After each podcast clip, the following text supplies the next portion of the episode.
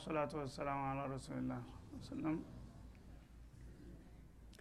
አሁንም የአህለ الكتابዎች አተካራና ክርክር እየቀጠለ ነው ያለው ሲብጋት الله ኢላላ الله الزم دين الله ዱዝም ብላቸው በደረቅ የመከራከሩን ተመፍጨርጨሩን ተውና ለመዳን የምትፈልጉ ሁሉ የአላህን ዲን አጥብቃችሁ ያዙ ይላል ሲብጋት الله ማለት ተላዩ ትርጉሞች አሉት አንደኛውና ብዙዎቹ ሙፈሲሮች የሚመርጡት ዲን አላህ የሚለው ነው ያ አላህን ዲን አጥብቃችሁ ያዙ እልዘሙ ዲን አላህ የገሌ ዘርነኝ ያሉ መጓተቱን ተውና ዘረኝነቱን ዋናው ነገር ከጌታ የመጣው ንቃ መያዝ ነው ከጌታ የመጣው ጋር ዲን አልኢስላም ነው ስለዚህ እስላምን ከያዝክ ምንም ነገር የሚያመልጥህ ነገር የለምና የነገሌ የሚለውን ተውና ሁሉም ያመጡት የጋራቃቸው ዲን አላህ ነው ያ አላህ ዲን አጥብቃችሁ ያዙ ይላል ወመን አህሰኑ ሚነላህ ሲብጋ ከአላህ ይበልጥ የተሻለው ዲን ያለው ማን ነው ይላል እና እንግዲህ አላህ ለፍጡሮቹ የሚበጀውን ዲን መርጧል ኢነላህ ሱብሃነሁ ወተዓላ اختار لامه الاسلام وللانبياء جميعا الاسلام እስላምን መርጦላቸዋል ለማለት ነው ان الدين عند الله الاسلام በሚለው ቃሉ ومن يبتغي غير الاسلام دينا فلن يقبل منه ሲል ላአወሎቹም ላአኺሮቹም ለጥንቶቹም ላአሁኖቹም ለነገዎቹም እስላም ነው መዳኛኔ ጋር መገናኛ ብሏል ማለት ነው እና ይሄንን የአላህን ዲን አጥብቃችሁ እስላምን ከያዛችሁ ሁላችሁም ትገናኛላችሁ ዘራችሁን ማንም አይወስድባችሁም የፈለገው ይውለድህ ችግር የለውም ግን ዋናው እስላም ላይ ነው መገናኘት ያለብህ ይላል እና ዲንን ሲብጋ ብሎ ያአበረው ለምንድን ነው መልእክት አለው ማለት ነው ዲን አላህ ማለት ይችል ነበር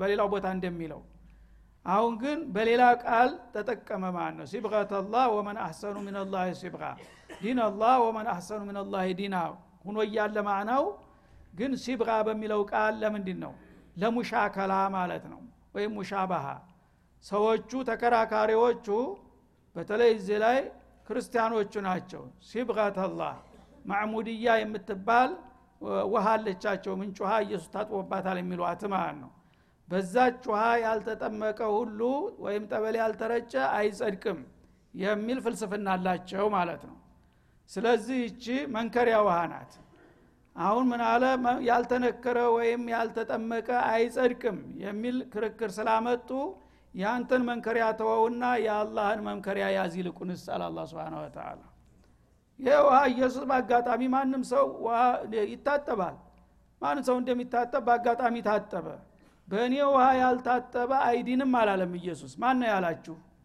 ውሃ ጋር ምኑን ታያይዙታላችሁ ለኢየሱስም ሆነ ከዛ በፊት ከዛ በኋላ ላሉት ሰዎች አመጣው ዲን እስላም ነው እስላምን የተላበሰ ሰው ተጠምቋል አላህ Subhanahu Wa Ta'ala ያልተጠመቀ አይዲንም አትበል አንተ ነህ ይልቁንስ ያልተጠመቀው ለምን በውሸቷ ተደልልሃልና ነው የሚለው አላህ Subhanahu Wa Ta'ala እና የውሸታሞችን መጥመቂያ ተውትና ያአላህን ዲን ተላበሱ እሱ ስትላበሱ ለጽድቅ የተዘጋጃችሁ ንጹሃን ማለት እናንተ ናችሁ በተውሂድ ውሃ ነው መጠመቅ እንጂ በውሸት አይደለም ይላል ማለት ነው ወመን አህሰኑ ሚነላህ ሲብጋ ከመንከሪያ አኳያ ከአላህ መንከሪያ የበለጠ ማን ነው መንከሪያ ያለው የኔ መንከሪያ እናንተ እንደምትሉት የምንጭ ውሃ ሳይሆን የተውሂድ ውሃ ነው ማለት ነው ላኢላሃ ኢላላህን ለፍዘን ወማዕናን በሚገባ የተቀበለና በስርዓቱ የተመራ ሰው በዛ ውሃ ባይረጭም ጸድቋል እሱ ነው ትክክለኛው የአላህ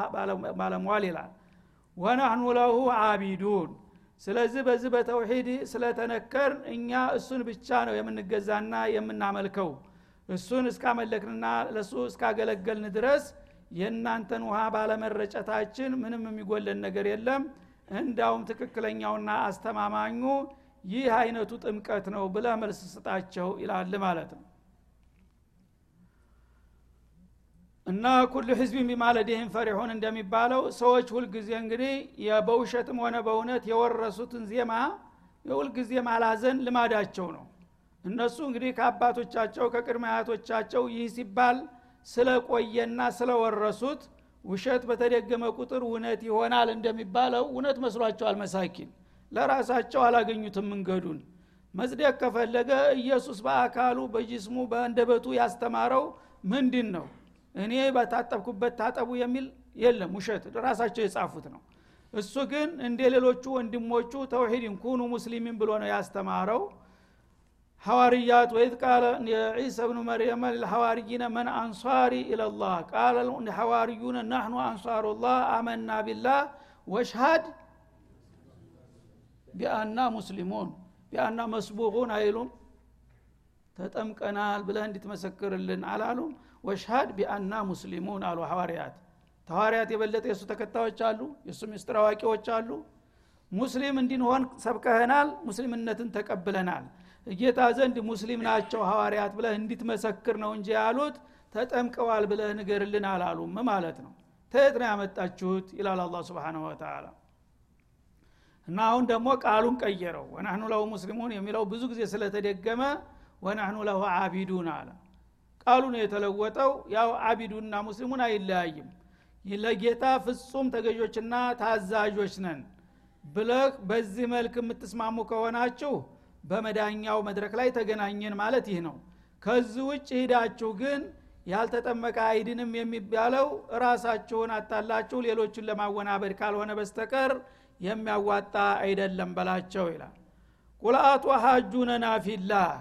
ከዛ ቀጥሎ እንግዲህ ይሁዶችም ነሳራዎችም እየመጡ በማወቅም ባለማወቅም ነብዩን እንግዲህ አተካራ ይፈጥሩና ያደርቋቸው ነበር። እርማቸውን ያውጡ ቁርጡን ንገራቸው አለ። ቁላሁም ያ ረሱላና አትሐጁነ ፊላህ፣ ለመሆኑ እናንተ የሐቅ ጓዶቹ ናችሁ? እኛን በጌታችን ተከራከሩናላችሁ? ለምን ቀድራችሁን አታቁም ማለት ነው። እኔ አላህ Subhanahu Wa Ta'ala የመጨረሻው መደምደሚያ ነብይ የኢብራሂምን አደራ ሙሉ በሙሉ የወረስኩኝ ንጥር ያለውን ተውሂድ ይጀመጥቼ ያለሁኝ እናንተ በተለያየ መልኩ በሽርክ የተዘፈቃችሁ ሰዎች ባለ ሃይማኖት ሆናችሁ እኔ ልትከራከሩ ስትመጡ አታፍሩም በላቸው ይላል አላህ Subhanahu Wa Ta'ala። በገዛ አላህ ደግሞ እንዳለው ማለት ነው። ስለ አላህ እናንተ ከኔ የተሻለ አዋቂ ሆናችሁ በአላህ ጉዳይ ልትከራከሩ ትሞክራላችሁ? አረባካችሁ ቀድራችሁን ወቁ። እኔ እኮ በቀጥታ ከጌታ ጋር የተገናኘሁኝ ነኝ። እኔ ጋር ስለ አላህ እኔ ነኝ እንጂ እንዴት እናንተ መጣችሁ እንደገና ተገላቢጦሽ እንዱ ተመሬት ያነሳችሁትን ውሸት ውነት አስመስላችሁ እኔ ጋር እንዴት ልትከራከሩ ትሞክራላችሁ በላቸው። ይህን ስል አላህ የኔ ጌታ ብቻ ነው ማለት ደግሞ እንዳይመስላችሁ እናንተ ነገር መጠምዘዝ ታውቃላችሁና። ወሆ ረቡና፣ እርግጥ ነው የሁላችንም ፈጣሪ አላህ ነው እኔም ብቻ ነው የፈጠረኝ ማለት አይደለም። ግን እውነተኛውንና እንከን የሌለውን ተውሂድ የሰጠኝ ለኔ ነው ለማለት ነው የፈለኩት። ወረቡኩም፣ በፈጣሪነት ከሆነ ግን የእናንተም የኔም ፈጣሪ የጋራ ፈጣሪያችን ነው፣ በዛ አንጣላም። ግን የሱን መብት ማን ነው የሚያቀው ወደሚለው ስንመጣ፣ አምልኮት ለማን ነው የሚገባ ወደሚለው ስንመጣ እናንተ እኔ ወደረኛ ሆናችሁ በአላህ ጉዳይ ልትከራከሩኝ አይገባችሁም፣ አቅማችሁን ወቁ በላቸው ይላል። ወለና አዕማሉና፣ ለማንኛውም እናንተ እኛ የምንላችሁ የማይዋጥላችሁ ከሆነ አናስገድዳችሁም። ለኛ የሥራ ውጤታችን አለን፣ እስላምን በመቀበላችን ተጠቃሚዎች ራሳችን። ወለኩም አዕማሉኩም፣ እናንተ ደግሞ እስላምን ጥላችሁና ጠልታችሁ ያንኑ ውሸቱን ይዘን እንቀጥላለን ካላችሁ ያንኑ ኩፍሩና ሽርኩን እንደ ሥራ አድርጋችሁ ትኮሩበት ከሆነ ያዋጣችሁ፣ ያው ሥራችሁ አላችሁ ለኩም ዲንኩም እንዳለው ማለት ነው። ወናኑ ለሁ ሙኽሊሱን፣ ዋናውቁም ነገር እኛ ለአላህ አልዋሂድ ፍጹም ተገዦች ነን። በሱ ምንንም ማንንም በቀጥታም ሆነ በተዘዋዋሪ አናጋራበትም። ይሄ ነው ልዩነታችን ወቁ እንጂ በፈጣሪነቱ ሁላችንም የሁላችንም ፈጣሪ ነው፣ የእናንተም የኛም ጌታ ነው። እናንተ ግን አደራውን ጥላችሁ ወደ ሽርክ ስትዘፈቁ፣ እኛ ደግሞ አደራውን ጠብቀን በኢኽላስ በመቆም ነው የተለያየ ነው። ከፈለጋችሁ እዚህ ተውሂድ ላይ ንቶሎና እንገናኝ፣ ከዛ ውጭ የምትሉት ግን ለራሳችሁ ከበጃችሁ ለእናንተው ይሁንላችሁ በላቸው ይላል አላህ Subhanahu Wa Ta'ala። አምተቁሉን፣ ደግሞ ልትሉ ይፈልጋላችሁ ወይም ያምራችኋልን? እንግዲህ ታሪክንም ጭምር እያጨማደዱ ነው ያሉት። ኢብራሂም የኛ ቅድመ አባታችንና ታላቅ ራእያችን ነው፣ እስማኤልም ኢስሐቅም እንደዛው እያሉ ይፎክራሉ። በዘረግንዲ ብቻ ማለት ነው። ስለዚህ ብዙ ጊዜ ደፍረው ኢብራሂም ይሁዲ ነው ብለው ቃል በቃላቸው አይናገሩም ግን ኢብራሂም የኛ ነው የኛ አመራር ከሱ ነው የመጣው ነው የሚሉት ማን ነው ምን ዳርዳሩን ተሄዳለህ አለ በአንድ ፊቱ ተዋሻ አይቀር ቆዲ አፍርተው እንጂ እነቱን አም ተቁሉነ ኢነ ኢብራሂም የኛ ሰው ነው ስትሉ ኢብራሂም ኢስማኤልም እንደዚህ የበኩር ልጁ ኢስሐቅም ሁለተኛ ልጁ ያዕቆብም የልጅ ልጁና ወልአስባት ታያዕቆብ የወረዱት ሞ 12 ነገዶችም በሙሉ ካኑ ሁዳ ባንድ ፍቱ ይሁዳ ነበር በሉና ይሄ ማለት ነው የቀራቸው እንግዲህ የትና የተገናኙት በሺ አመታት ውስጥ መሃል ከላ አይገናኙም ይሁዳ የሚባለውን ቃል ራሱ ኢብራሂም እስካሁን አልሰሙም እስማኤልም አልሰሙም ኢስሐቅም አልሰሙም ያዕቆብም አልሰሙም ምክንያቱም በተነ ሙሳ ወዲ ነው የስም የመጣው ሙሳም አልሰሙ ራሳቸው ይሁዳ የሚል ሃይማኖት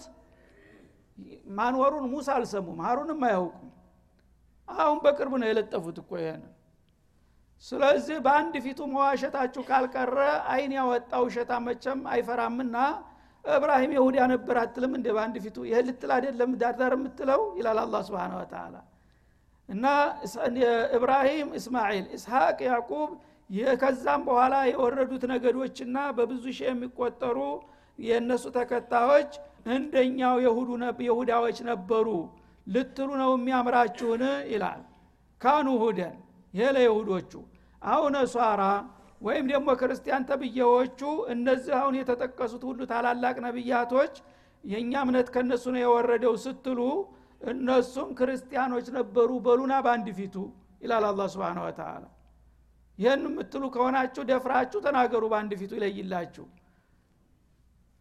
እናንተ እንግዲህ ባትሉም ልትሉ እንደምትፈልጉ የምታውቁት ነግሬያችኋለሁ ይሄንን ብትሉ ደግሞ ያው የታሪክ መሳቂያ ነው የምትሆኑት ቁል አንቱም አለሙ አሚላ እነዚህ ታላላቅ ነብያቶች ደግሞ በህይወት እና በመድር ላይ ይያሉ ምን አይነት እምነት ይከተሉ እንደነበረ እናንተ ናችሁ የምታውቁት ወይስ አላህ አልዓዚም ኢላላ አላህ Subhanahu Wa Ta'ala እንግዲህ አቂል የሆነ ሰው እኔ አቃለሁ ለአላህ ጋር የሚከራከራለ አንተ አጣቀም እኔ ይሻላለሁ በላ ባንድ ፊቱ ይሄን ማለት ነው የቀረ ኢላላ አላህ Subhanahu Wa Ta'ala እና የነዚህ ሰዎች እንግዲህ እምነትና ሃይማኖት አቋምና መለካከት ምን እንደሆነ የፈጠርኳቸውም ለዚህ ድል ያበቃዋቸውም ኪታብ ያወረድኩላቸው እኔ እስከሆንኩኝ ድረስ እነዚህ ሁሉ ሙስሊሞች ናቸው ይያልኩ ያረጋግጥኩ ነው ያለሁት አንተ ግን ይሁዲ ሆነህ ነስራኒ ሆነህ የኔ እምነት የመጣው ተብራሂም ሲወርድ ሲዋረር ነው ከእስማኤል ከኢስሐቅ ነው ስትልኮ በጃዙር ይሁዲ ነበር ኢብራሂም ማለት ነው ይሄን ለማለት ከሆነ ያስተብቀው በአንድ ፊቱ ቅጭ ንገረኛ ኢላላ አላህ Subhanahu Wa Ta'ala እና አንተ አጣቀም አልገባህም እንጂ እኛ የምናቀው ኢብራሂም ይሁዲ መሆኑን ነው ብለህ ባንድ ፊቱ ይለይልህ ይላቸዋል ማለት ነው ይሄንን ልትሉ ከሆነ ያማራችሁ ደግሞ ነጭ ሸት ይሏል ይሄ ነው ወመን አዝለሙ ሚመን ከተመ ሸሃደተን عنده من الله ከአላህ ዘንዳ የተላከች ሆነች ታሪካዊ የምስክር ቃልን ከደበቀ ሰው የበለጠ ግፈኛና በደለኛ ማን አለ ይላል ይሄን ልትሉ ፈልጋችሁ እንደው የመጨረሻ በመድር ላይ ወደር የሌላችሁ ግፈኞችና በደለኞች ልትሆኑ ነው ማለት ነው ይሁን ግደለም ይሄ መሆን ያምረናል የምትሉ ከሆነ ተነጭራሹ ይሄን ብላችሁ በመድር ላይ ወደር የሌላችሁ የመጨረሻ ግፈኞችና በደለኞች ለመሆን ከሆነ የፈለጋችሁት ግቡበት ባንድ ፊቱ ይላል ማለት ነው እና አላህ ዘንዳ ከአላህ ዘንድ የመጣችን የምስክር ቃል ይላል ከአላህ ዘንድ ስትወርድ ስትዋረድ በመላው ነብያት ላይ የተንከባለለች የመጣቸው የአላህ ነብያት ሙስሊሞች ናቸው የሚለው ነው ማለት ነው ይሄ የምስክር ቃል ነው አንድም ነብይ ከእስላም ውጭ ተልክ ያለው ያለ የለም አንድም የነብይ ተከታይ ትክክለኛ ሐዋሪ ሆኖ ወይም ሱሐቢ ሆኖ ከነብዬ ከእስላም ውጭ አስተምሮኛል ሊል አይችልም ማለት ነው እናንተ ግን በተለያየ መልኩ በጃዙር ኢብራሂም እንደነበረ ኢስሐቅ እንደነበረ የምትሉት የእናንተን ተግዜ በኋላ ያመጣችሁትን የዘረኝነት ልጥፍቃ ስም ልታላብሷቸው ነው የምትፈልጉት ይሄ ከሆነ የምትፈልጉት ደግሞ እናንተ የመጨረሻ ግፈኞች ናቸው የታሪክ ቀበኞች ይላቸዋል አላህ Subhanahu Wa Ta'ala ወመላህ ቢጋፊሊና ማ ተዓመሉን እና አላህ Subhanahu Wa Ta'ala እናንተ ከምትሰሩት ደባ የሚዘነጋ አይምሰላችሁ ሰዎችን ማታለል ማጃጃል ትችላላችሁ አላህ ግን ዓሊሙል ገይብ ወሻሃዳ ነውና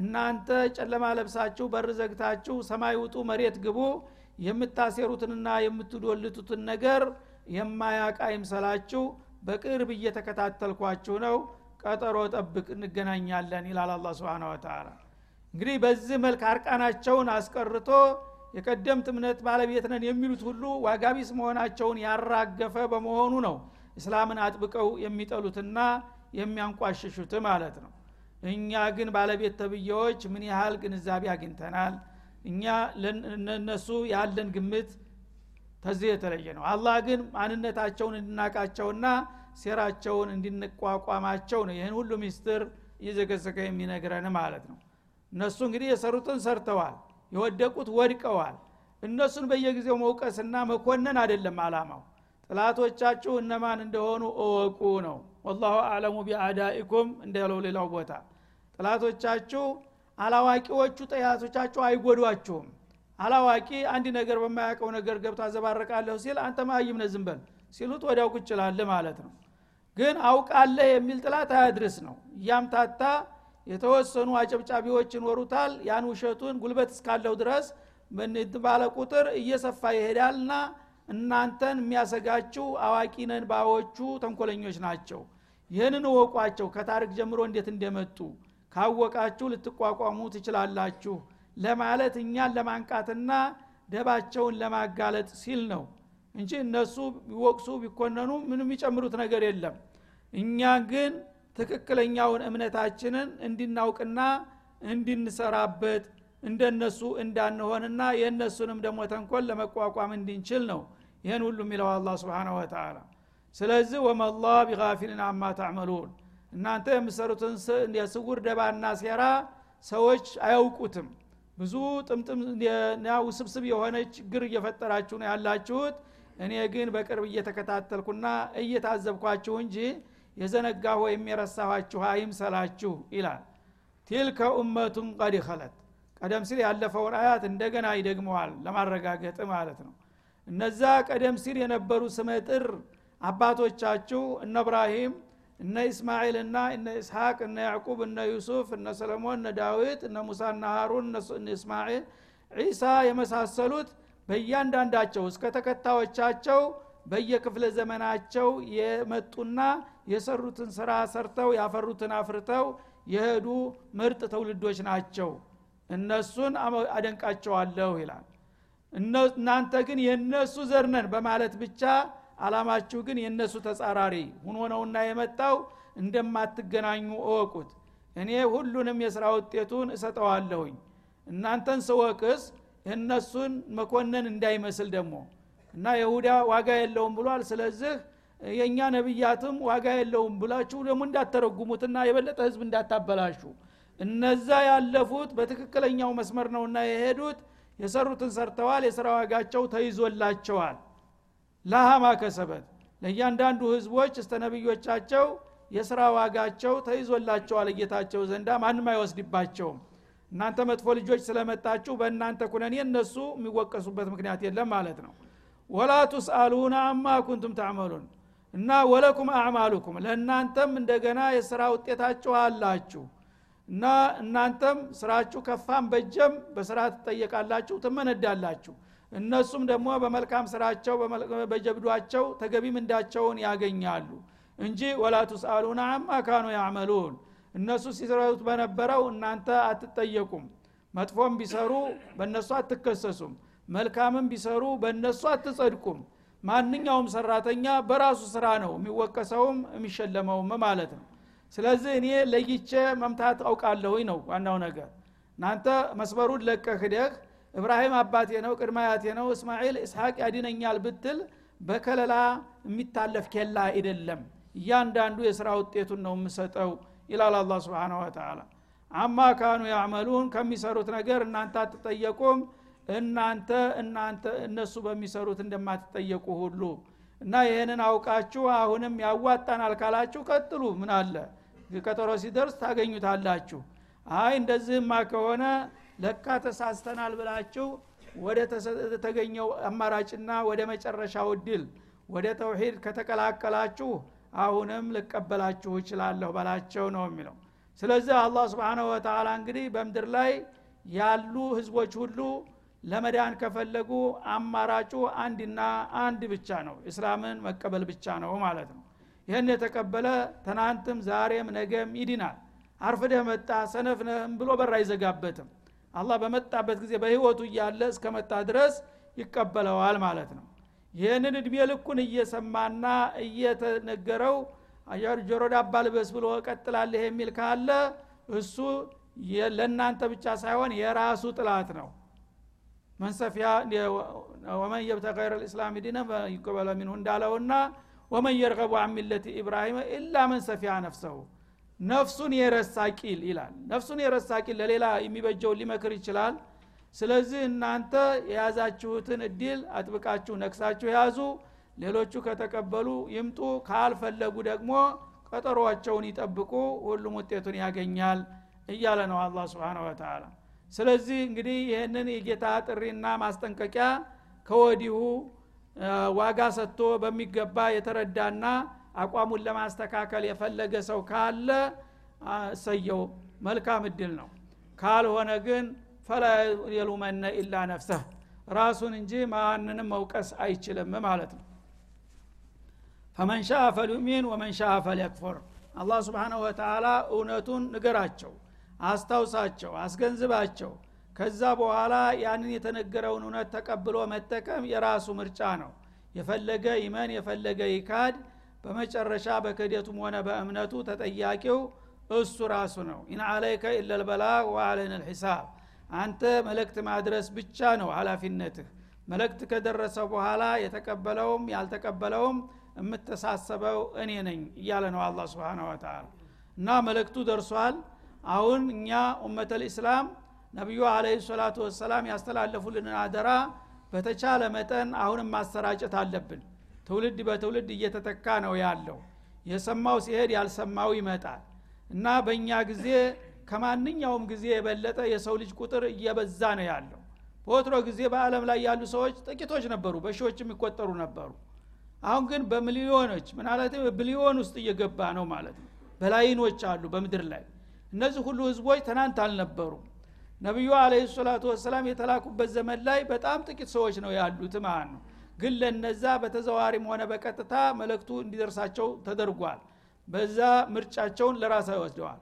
አሁን ግን የሰው ልጆች እየሰፉ ነው ያሉት፣ ቁጥራቸው እየበዛ ብዙ ቆዳ እየሸፈነ ነው ያለው። ይሄን ሁሉ የሰው ልጆች እርባታ በሰፋ ቁጥር የኡመተል እስላም ተልእኮ ደግሞ እንደዛው እየሰፋ ነው። ስለዚህ መልእክታችንን ማድረስ አለብን። ነብዩ አለይሂ ሰላቱ ወሰለም የዓለም ነብይ ናቸው፣ የመጨረሻው እድል ናቸው ማለት በእኛ አማካይነት ነው። እሳቸው ካለፉ 1400 ዓመት አልፏል። ስለዚህ አሁን ያለውን ትውልድ በሚሊዮን የሚቆጠሩትን የታግንተው ነው መልእክት የሚነግሯቸው? በየትኛውስ ቋንቋ ነው የሚያስተላልፉላቸው? ግን በእኛ ተወካዮች ነን። ያንዳንዱ ሙስሊም ነኝ የሚል ሰው ሁሉ ለራሱ እስላምን አውቆ በሚችለው አቅም ቢያንስ አንድ ሰው በአንተ አማካይነት ወደ እስላም ለመምጣት መጣር አለብህ። አንድ ሰው እንኳን ያንዳንዱ ሰው አንድ ሰው ለማሳመንና ለማስረዳት ቢሞክር፣ ማሳመን በአላህ እጅ ነው። ለማስረዳት ብትሞክር ያንዳንዳችን ምን ያህል ነው የምንሸፍነው? ሁለት ሰው ብናመጣ ሶስት ሰው ለማንጣት ቢያድለን አላህ በአጠቃላይ ዓለምን በእስላም መሸፈን የሚቻልበት ሁኔታ ይመጣል ማለት ነው። ግን መጥራት አለብን፣ መንገር አለብን፣ ማስተባበር አለብን። መቀበል አለመቀበል የኛ ስራ አይደለም። ነብዩም በአካል ነግረዋቸው ያልተቀበሉ መናጢዎች ብዙዎች ናቸው ማለት ነው። ተነገርን ግን ኃላፊነትን ተራሳችን እናወርዳለን። እነዛ ሰዎች ደግሞ አልሰማንም ብለው ሊከራከሩና ሊከሱን አይችሉም። አልበለዛ ግን አሁን በመድር ላይ ያሉ መላእክቶች በትክክል እስላም ባለ ሃይማኖት ያውቃሉ። እርግጥ በቴሌቪዥን በምን እየሰሙ ነው ስሙን፣ ግን በዝርዝር መረጃ አልደረሳቸውም። እና እስላም ባለው እኮ ነገር እንዲሁ ዝም ብሎ እንደማንኛው ሃይማኖት ነበረ። ማን ነገረኝ? አንድ ሙስሊም የሚባል ጎረቤት የነበረ እንዳውም እድሜ ልኬን አንድ ቀንም እንደ ስለ እስላም የነገረኝ ነገር የለም። ጉሩም በሆነ ይዛል ለምንድን አልነገርከኝ ይላል። ስለዚህ ለዛ መልስ ያስፈልገናልና የነብዩን ሪሳላ አለይሂ ሰላቱ ወሰለም ለማድረስ መጀመሪያ ራሳችንን ማዘጋጀት አለብን። ራሳችን እስላምን አወቅ ነው ወይ? ሐላፊነቱን ተረዳ ነው ወይ? ተረርተናው ቀን ከሆነ ደሞ ያችን ያወቅናትን ነገር ማስተላለፍ ግድ ነውና ያንን ስናስተላልፍ ነው ነፃ ልንወጣ የምንችለው። አልበለዛ አላህ Subhanahu Wa Ta'ala አንተስ ለምን አልተናገርከም አንተስ ለምን አልተረዳህም ብሎ ሁለታችንንም ሊጠይቀን ስለሚችል ይሄንን ሪሳላ በሚገባ እንድንረዳ ያስፈልጋል። وصلى الله وسلم على النبي وعلى آله وصحبه والسلام عليكم